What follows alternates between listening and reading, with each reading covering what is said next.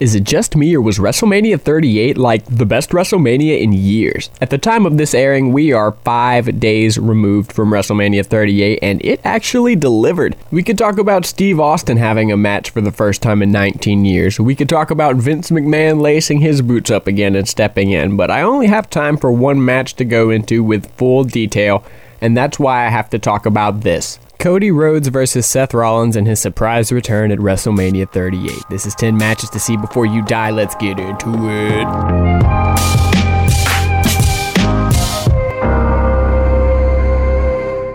Before we can break down why this match was so cool, we have to do a bit of a wrestling history lesson, and we have to look back to six years ago when Cody Rhodes wrestled his last match in WWE before WrestleMania 38. Cody Rhodes had fallen into a position in WWE where he felt that his career was going stagnant. You could argue that the Rhodes family in WWE as a whole fell stagnant because, I mean, his father Dusty was a bit of a wrestling legend and he never actually won a world title within WWE.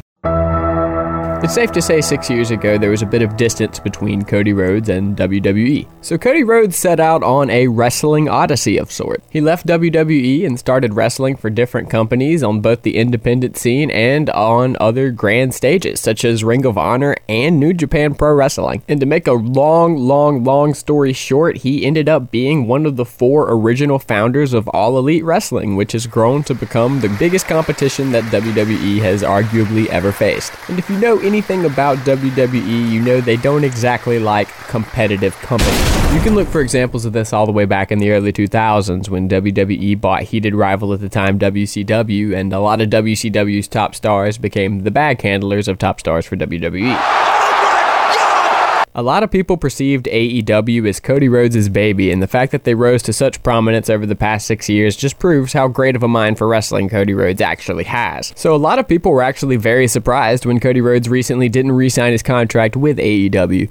And a lot of people were even more surprised when he walked out at WrestleMania of all places. No one knew what the relationship with Cody Rhodes and WWE would be after six years. No one knew if WWE would simply humiliate Cody Rhodes and change his character or change anything about him because, quite frankly, WWE doesn't like to acknowledge the competition. But what happened on Sunday completely shocked the wrestling world because Cody Rhodes came out as the Cody Rhodes that we all know and love that he has grown into over the past six years. Cody Rhodes came out with his AEW theme music, he came out with his AEW logos, he came out as the Cody Rhodes that we saw on AEW just a few weeks ago, and it's a very uncommon thing to happen in WWE. It's even crazier when you think about the fact that even though WWE never acknowledges their competition most of the time, that Cody Rhodes came out to a absolute hero's welcome welcome and absolutely beat the snot out of Seth Rollins. However, this moment ages, the wrestling landscape at the current is completely different than it was a few days ago. Cody Rhodes is back, and he is here to claim the WWE title that his family has never claimed. And it's gonna be compelling to see what happens in the next few weeks, with Cody Rhodes possibly challenging for a world title a lot sooner than later.